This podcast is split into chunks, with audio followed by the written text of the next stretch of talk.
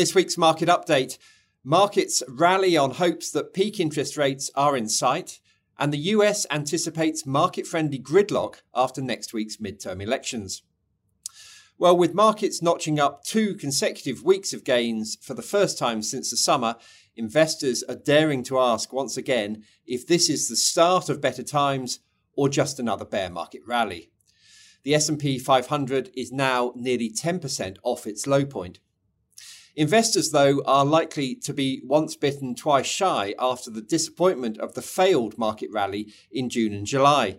That ran out of steam after Federal Reserve Chair Jay Powell confirmed at the Jackson Hole Economic Summit in August that the US central bank would do whatever it takes to get on top of inflation. Shares quickly reversed their midsummer gains as they realised that the Fed was serious about hiking rates hard and fast, even if that meant a recession in the world's biggest economy. But it's exactly the same narrative that's driving the current rebound in markets. With recession now a base case on both sides of the Atlantic, expectations about the pace of monetary tightening and the end point for interest rates in the current cycle have been reined back and that's being reflected in much more encouraging technical indicators in the markets. The percentage of stocks in the S&P 500 standing above their 20-day moving average, a short-term momentum indicator, has risen from 3% to 88%. Interest rates are very much the main focus this week, as both the Fed and the Bank of England are due to announce hikes this week. While jumbo hikes of 0.75% remain likely for both central banks, in line with the ECB's rise last week, the outlook is for smaller increases between now and the end of the tightening cycle. Central banks know they're walking a tightrope in their bid to rein in inflation without tipping the economy into a worse recession than they need to. So, having got rates back to a level at which they are squeezing activity, they're likely to ease back a bit so they can see what impact policy is having in the real economy. Markets are highly sensitive to interest rates, and any sense that policy will be less restrictive than investors have priced in is leapt on by investors, as we've seen in the past couple of weeks.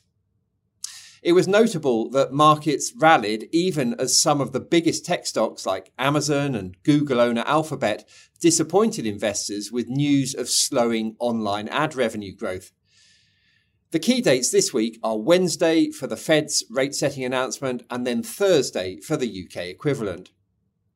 For the Bank of England in particular, this week's decision is a tricky one because the central bank is to an extent flying blind. The government had planned to unveil its tax and spending plans today in the first fiscal statement since September's ill judged mini budget under the short lived Truss government. That's been put off until November the 17th, however, to give new Chancellor Jeremy Hunt and new Prime Minister Rishi Sunak more time to go over the numbers, in particular the forecasts that they will receive from the Office for Budget Responsibility, an independent forecaster that lends credibility to government spending decisions. In the US, there is as yet little incentive for the Fed to hold back on its tightening plans, as the American economy continues to fire on all cylinders with a historically low unemployment rate and jobs being created at a healthy pace, albeit a bit slower than a few months ago. The challenge for the Fed is that its announcement will come just days before the midterm elections, which are staged at the two year mark of the fixed four year presidential election cycle.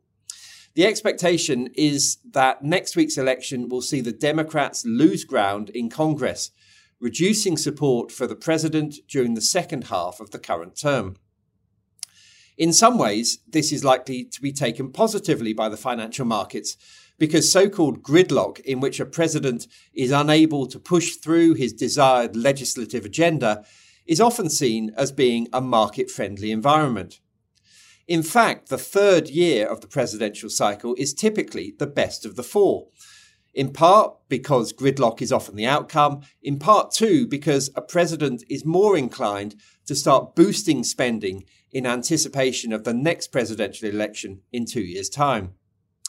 So, this is the background to the question of whether the recent rally is the start of a new bull market or just a bear market rally? And the honest answer is that no one knows. While it's often the case that bull markets begin during difficult economic times, we remain quite early in the current downturn, so it would be a bold call to expect the market to turn upwards just yet. That said, at the recent low, the S&P 500 had fallen by around 85% of the typical bear market. So, at the very least, a lot of bad news had been priced in. As ever, much hangs on the two variables of valuation and earnings growth. Valuations after the recent rally looked less attractive on around 17 times expected earnings. Fair value on the basis of bond market yields is thought to be around 14 times. But as we know, markets can move quickly once they get a sense that inflation and interest rates are close to peaking. When it comes to earnings, the current results season is pretty encouraging. Forecasts have been reduced, as you would expect in the run up to a recession, but so far, with around half the constituents of the benchmark index having reported, about 70% of them have beaten expectations. Contrary to investor fears at the start of earnings season, this one is looking pretty positive. As we approach a possible turning point for markets in the short term cycle, it's worth stepping back and assessing where we may be in the longer run. The big post war bull markets have tended to run for nearly 20 years. So even though markets have been rallying since the financial crisis of 14 years ago, it may be too early purely on the basis of duration to call time on the current upswing. The good news is that the correction so far in 2022 has taken the stock market back to its long term trend line. And historically, bull markets only end when prices are well above trend.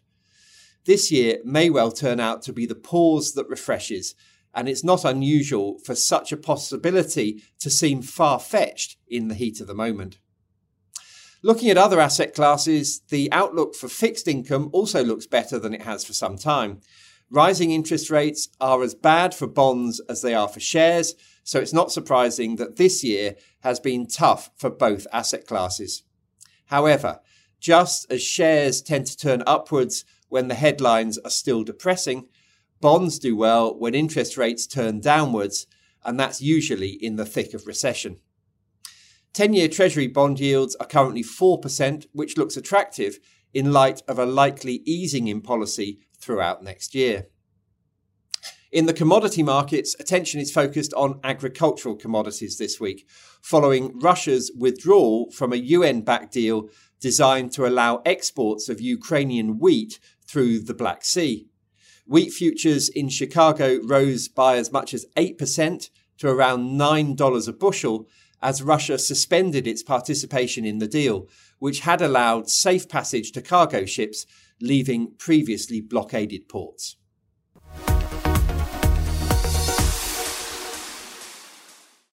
Please be aware the value of investments and the income from them can go down as well as up, so you may not get back what you invest. This information does not constitute investment advice and should not be used as the basis for any investment decision, nor should it be treated as a recommendation for any investment. Investors should also note that the views expressed may longer be current and may have already been acted upon. Reference to specific securities should not be construed as a recommendation to buy or sell these securities and is included for the purposes of illustration only. Fidelity Personal Investing does not give personal recommendations. If you are unsure about the suitability of an investment, you should speak to an authorized financial advisor. This podcast may not be reproduced or circulated without prior permission. It is meant for UK residents and does not constitute an offer or solicitation in any jurisdiction in which it may be unlawful to make such an offer or solicitation. No statements or representations made in this podcast are legally binding on Fidelity or the recipient. Issued by Financial Administration Services Limited, authorised and regulated in the UK by the Financial Conduct Authority. Fidelity, Fidelity International, the Fidelity International logo, and F symbol are trademarks of FIL Limited.